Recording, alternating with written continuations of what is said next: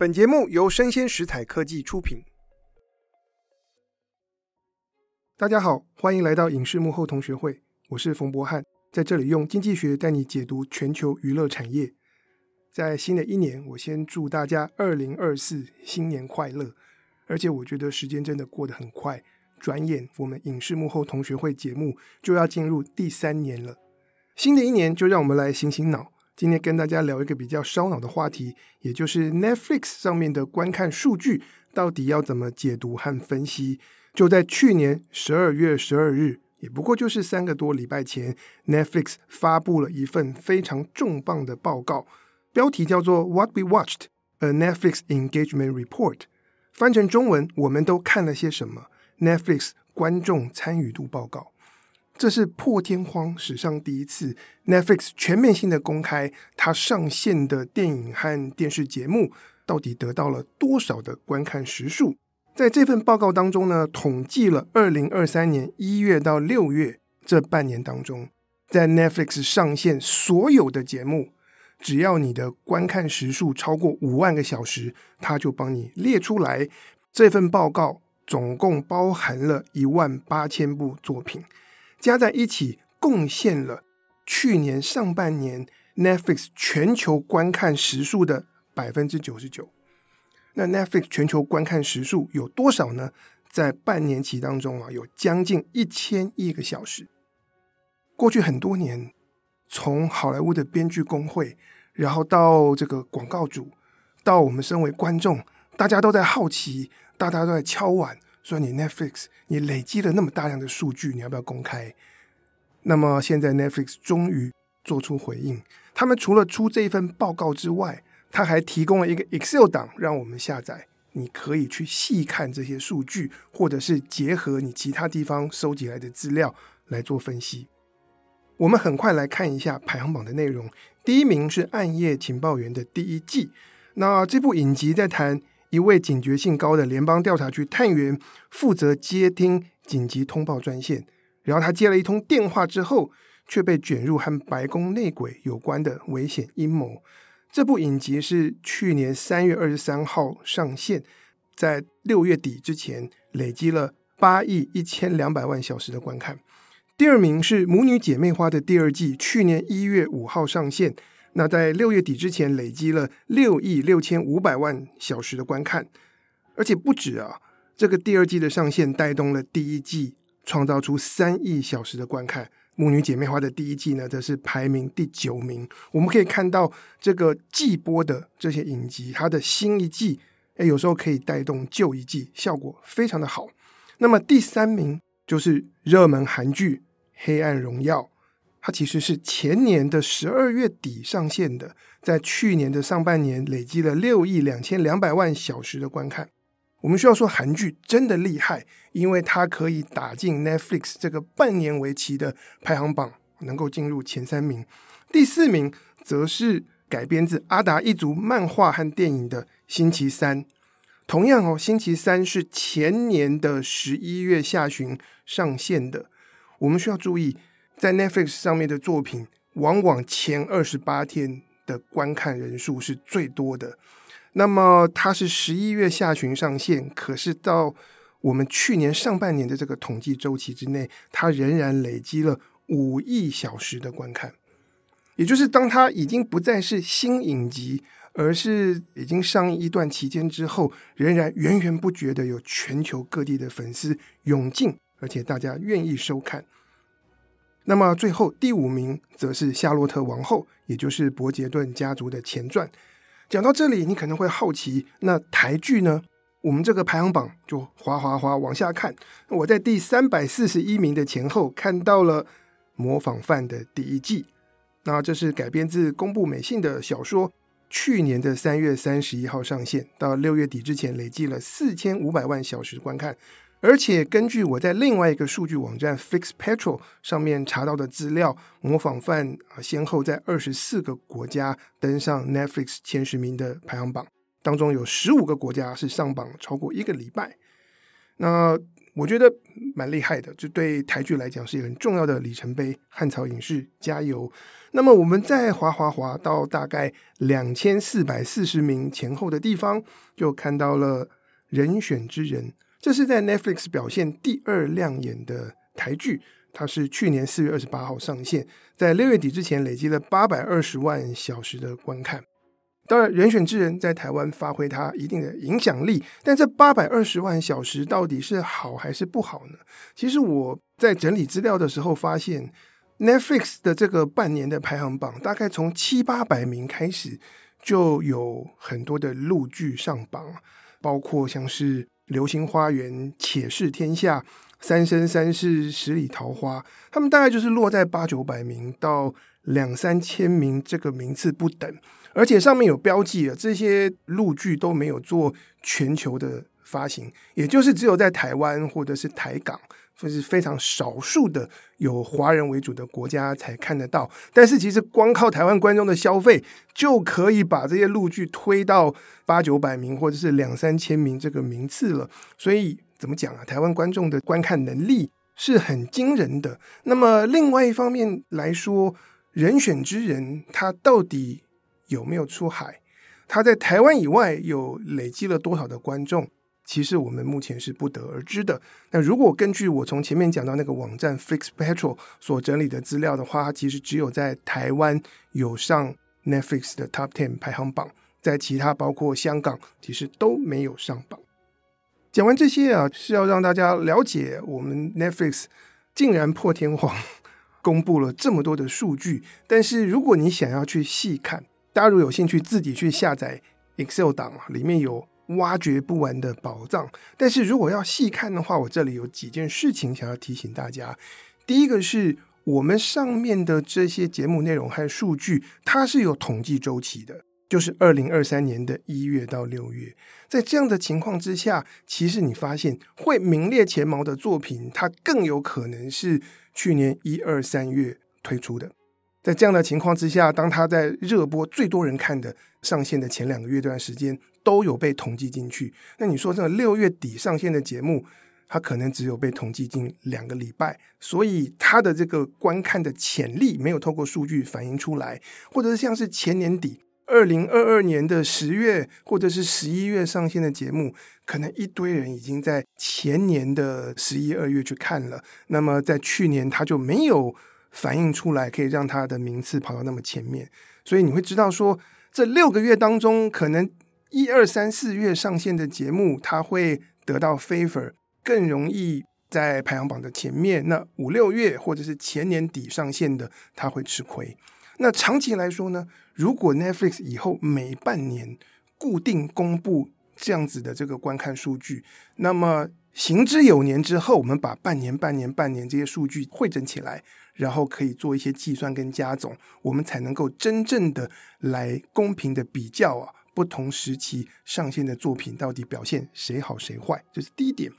第二点呢，Netflix 的这个排行榜或者是他提供的资料所统计的这个数字呢，是每一部作品的观看时数。那么你想，影集跟电影谁会有更好的名次？给定。同样多的观众去看，那你节目时间越长，你的观看时数就会越长。所以在我们看到的这个前几名的这些作品里面都没有电影啊，因为电影大概就一百分钟，它比较短。影集比电影更容易取得好的名次，而长的影集又更加的占优势。所以从这个角度来看，我觉得 Netflix 公布的是数据是重要的，但名次本身并不是最重要。然后第三点，我需要补充一下，因为过去几年我们大家都很关心 Netflix 的排行榜，那我需要说，现行 Netflix 的排行榜，它并不是根据作品的观看时数来做统计。去年在节目里面，我有跟大家详细的解说。Netflix 排行榜现在是根据作品被观看的次数，那次数是怎么算呢？是观看的总时数除以节目的时长啊，这才是观看次数。那包括去年秋天好莱坞的编剧工会、演员工会跟 Netflix 谈成了新的合约，然后工会成员可以根据作品在 Netflix 的收视表现可以得到奖金。他们这个发奖金的依据也是根据观看的次数，而不是观看时数。好，讲到这里，我就觉得说 Netflix 你做好事只做到一半啊！你公布数据很棒啊，你公布了观看时数，然后你没有公布观看次数。当然，你说每一部节目的时间长度，我上 Netflix 的官网，我上 IMDB，我就可以查。但是，如果我们大家啊，包括美国的工会成员，我们如果想要了解这些作品的观看次数，大家就需要根据你 Netflix 的 Excel 档，然后我们自己上网络去抄这个节目时长的资料，然后自己做加减乘除来计算。我觉得有点为德不足啦。当然，你公布了观看时数，其他东西我们都可以自己算，可是。为什么就不帮我们算好呢？那么再来最后一点呢、啊？是 Netflix 它现在公布的是每一部作品全球加总在一起的观看时数，它却没有列出每一个国家个别的数据。举例来说，现在美国的编剧他们可以根据作品在 Netflix 的表现，可以得到奖金啊。可是他们奖金分发的依据只看美国国内的收视表现。那对于美国的编剧来讲，我看你 Netflix 公开的资料是全球的，那到底这部作品在美国的表现好不好？诶，我仍然不知道。那另外就包括像是《人选之人》，他的影响力到底有没有跨出台湾？从 Netflix 的资料，我们并不知道。讲到这些，我们要问 Netflix 为什么要做这些事情，开始公布这些数据呢？啊，虽然刚才我有一些批判啊，但是他们怎么样都是一个创举，就是一下子平台愿意揭露这么多的数据，然后给大家看。那有人说 Netflix 这样做其实是回应去年。好莱坞的这个编剧和演员的罢工，因为当时这些工会就要求，希望资讯透明，我们要知道我们自己辛苦投入创作的作品到底表现怎么样，然后供我们未来做戏剧的企划、做戏剧的开发制作可以做参考。那 Netflix 当然是回应了工会，但我觉得更重要的事情是，当一个大公司。当一个大平台，他要做什么事了？我觉得关键不是他被你逼得怎么样，其实谁都逼不了他。关键是这样做对他有利。那么 Netflix 啊，从去年开始积极的发展广告模式。那你说广告主会不会希望收视的数据公开透明呢？大家如果能够知道有多少人看 Netflix，有多少人看什么样类型、什么样的节目，广告主会更放心的去投钱。所以我觉得这个。才是重点。然后呢，Netflix 是影视串流的先行者啊。当他这样子公开数据之后，其他平台敢不敢跟进？那么如果跟进，其实我们现在用常识来思考，不管是 Max 还是 Disney Plus，他们即便是热门节目的观看的时数，大概都会落后 Netflix 一大截。所以其他平台如果跟进了，有可能是自曝其短，那么 Netflix 这个领先的优势，Netflix 在串流平台的霸主地位就更加的牢固和明显。那如果其他平台不跟进呢？Netflix 仍然立于不败之地啊！你们都不敢公布数据，但是我开始做这件事了。我觉得整体来说是为了广告主公开数据，同时这么做是对他这个平台的品牌有非常强的加分作用。当然，在 Netflix 的数据公布之后，美国的媒体有很多人开始做研究啊，相关的报道。大家关注的焦点啊，都是什么样的作品会红，然后它需要有什么元素吗？然后大家试图归纳。但是我们今天我不要跟大家谈这个，我其实想要以 Netflix 的观看数据为例，和大家聊一聊数据分析的方法和基本观念。那我们要从哪里出发呢？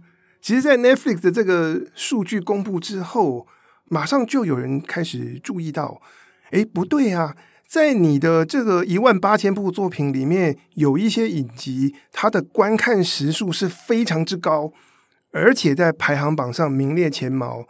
但是呢，播到一半却被你 Netflix 给砍了，播了前面几季，后面却不续订，然后观众看不到结局。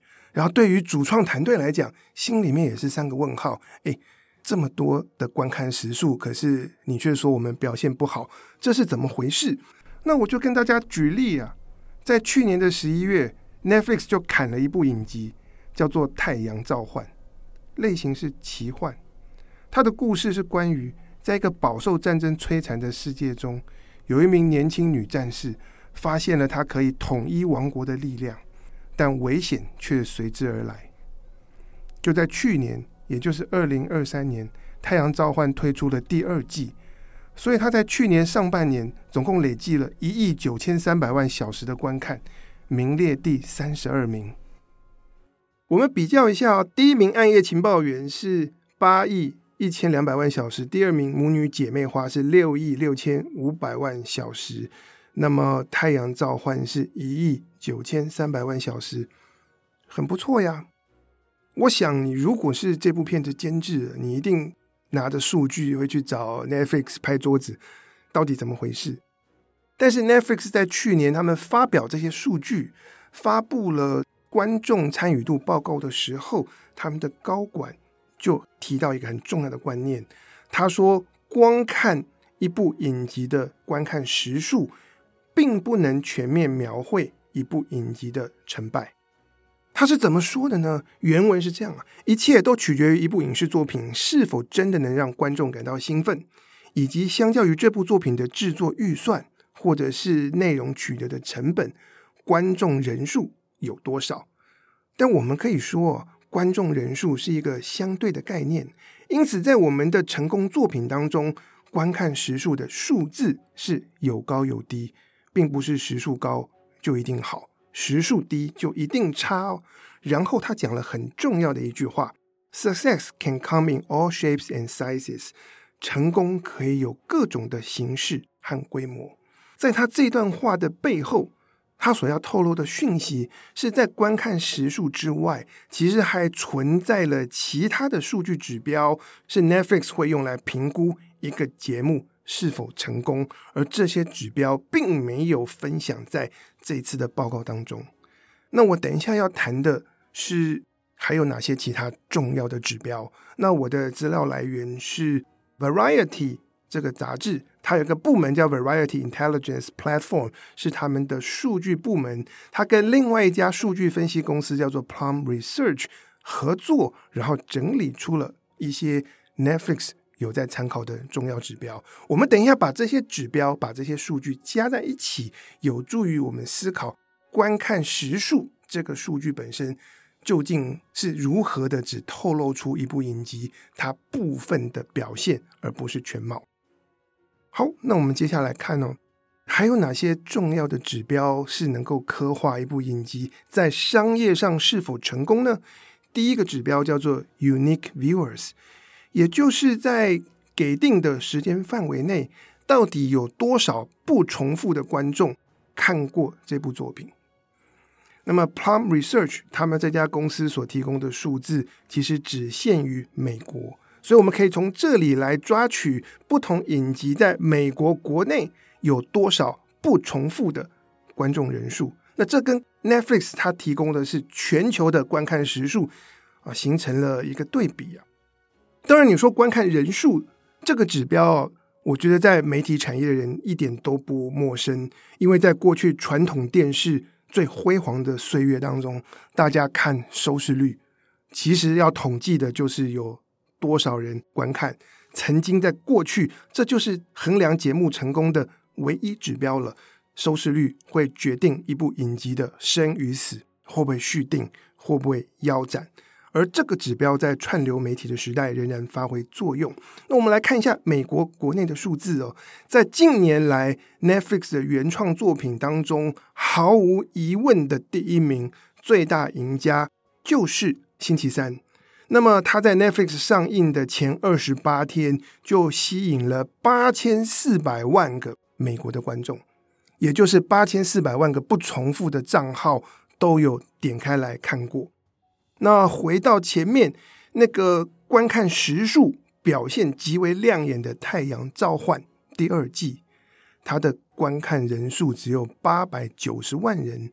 接下来，另外一个影视作品在 Netflix 上面重要的表现的指标是什么呢？它叫做 completion rate，也就是在某一段统计时间内，所有有点开来看这部作品的观众，到底有多少比例的人把它全部看完了。那我们也可以说这个指标，我称之为完看率。我来跟大家举一个例子，在 Netflix 上面有一部家庭情境喜剧，叫做《The Upshaws》。我们恶肖家，恶肖就是这个家的他们的 last name，他们的名字。它是以印第安纳州的一个黑人劳工家庭为中心，看他们努力营造更好的生活和和乐的家庭，并且面对日常生活中的大小考验。那这部情境喜剧的第三季在开播的前二十八天内，只有三百三十万名不重复的美国观众把它点开来看。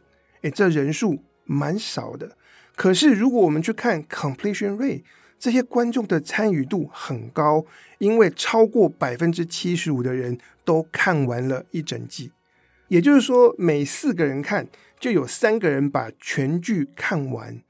那这个比例在 Netflix 的热门影集当中哦，也是非常大、非常惊人的数字。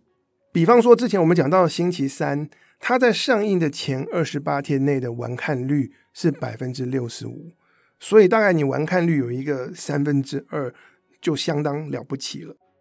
当然了，我们把统计的区间拉长，星期三的完看率还会再上升。所以呢，当 Netflix 高层在谈到他们重视一部影视作品要能让观众兴奋不已的时候，其实背后那个完看率是一项重要的指标。所以我们就看到了，在去年的十二月。我们恶肖家这一部情景喜剧得到了 Netflix 续订，所以他们开始筹备跟制作第四季。那么这个案例其实也呼应了 Netflix 高层讲到说，一部影集的成功可以有各种形式和观众的规模。当你作品是小众的时候，我们就需要这个小众可以非常黏着、高完看率。讲到这里，有另外一部的影集形成对比，片名叫做《一八九九》，它的内容是关于一八九九年一艘开往纽约的移民船遭遇神秘事件，命运随之扭转。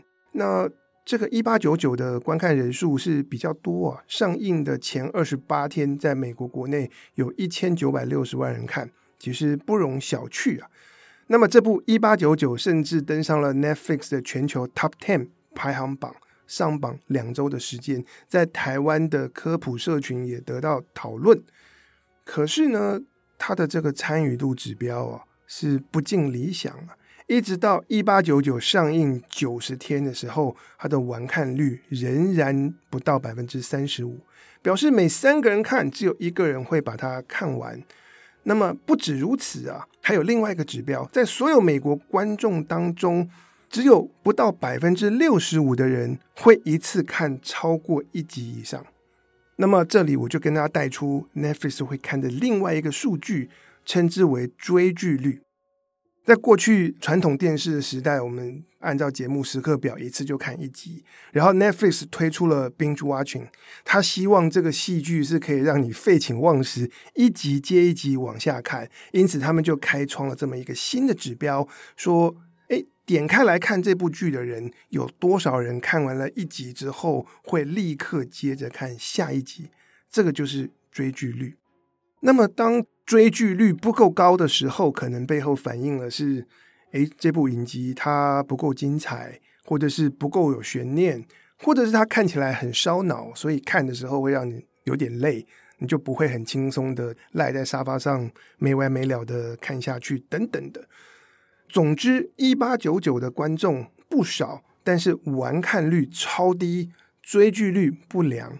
此外呢，其实我们从刚才的剧情简介也可以看到，场景是设在一八九九年，制作成本也不可能真的太低，所以最终被 Netflix 砍掉也就不让人意外。当然了，他有吸引到他的一些执着的粉丝，他们在抗议。可是剧集的制作本质上就是一门生意，business is business。那背后这些数据可以让我们看懂。Netflix 的决策，只是这些数字平常没有人去公开它而已。那么我们再回到前面的那个《太阳召唤》呢，在去年上半年的 Netflix 观看时数排行第三十二名，那是我们总结下来，它虽然观看时数非常长，但是不重复的观看人数不够多，那完看率其实也不高。它有达到百分之五十的完看率是不错，可是人数不够多，所以这样加起来它撑不了那么大的观众的基数。再加上从片名和故事的梗概，你就知道这是一个奇幻的制作，它会是烧钱的一部剧。那么在这样的情况之下，会去看第三季的人数真的多到能够支持 Netflix 花钱继续拍下去吗？所以就砍掉了。讲完这些，我最后再提还有一个指标哦，是 Netflix 会重视，以及我们前面提到的 Plum Research 这家公司，它有特别提及的，也就是一个新节目它上线，它是否可以立刻抓到观众的注意力？也就是当我们来看这个观众有多少人看，或者看了多少小时的时候，我们的统计区间是一个重点。我前面跟大家举例都是看上线之后的前二十八天。但是如果我们把这个区间缩小呢，上线的前两个礼拜有多少人看，大概可以捕捉到这部作品它在第一时间对观众的号召力。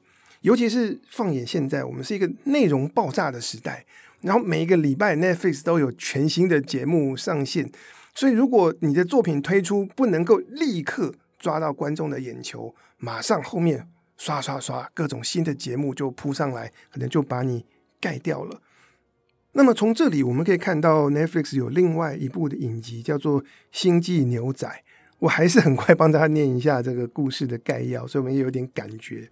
就是史派克、杰特和菲三位赏金猎人，风格独特，但总是手头拮据，四处在太阳系寻找工作机会。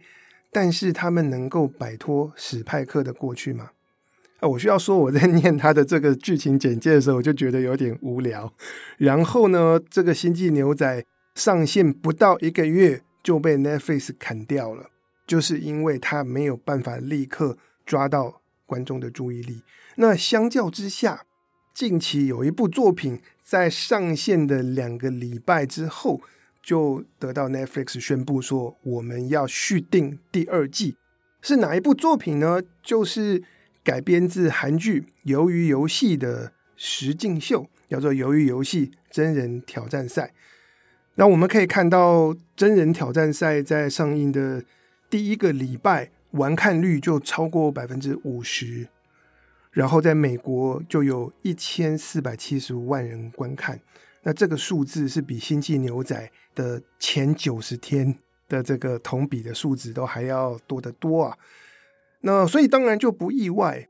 不过呢，其实由于游戏真人挑战赛它是分四个礼拜播出，我需要说，当我看完看到它的最后一集完结篇的时候，真的是有一点失望，因为它上线已经一段时间了，所以我也不怕爆雷了。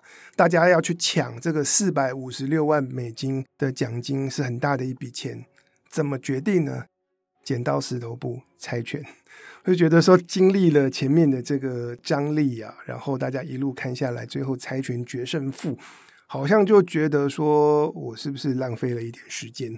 但是不管怎么样，他在上线的一开始啊，整季上线的前两个礼拜，就是累积了非常扎实的观看，因此得到续订。当然，我们也可以说啊，这个由游戏真人挑战赛对 Netflix 来说还有其他的一些帮助。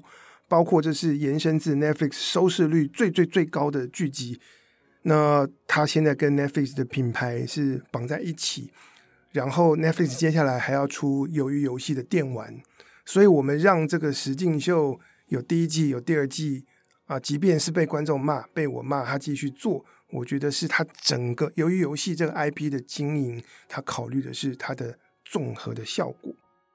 那么讲了这么多。我也拿了不同的 Netflix 的影集来举例，那我们会看到什么事情呢？我们发现呢，热门的作品往往很明显就是热门作品。当你要看星期三的时候，你发现哇，它什么指标都无懈可击。但是扣掉了这些 outlier 之后，我们其实需要不同的数字、包括观看时数，包括观看次数，包括不重复的人数、完看率等等，加在一起才能构成了这部作品它在商业上的表现的全貌。那么是这些数据整体决定了 Netflix 影集的最终命运。那么随着 Netflix 终于啊开始大张旗鼓推出大量但是非常有限的数据。我需要说，数据分析的帷幕才刚刚拉起。讲了这些，那我们可以学到什么功课呢？其实我真正想带给大家的一个观念是，每一个数据指标，它其实都只提供了我们所要度量、所要观测的东西，片面的资讯啊。因此做决策，并不是有数据就好。然后我们也不是说手边有什么数据，我就是抱牢它，只看这些数据。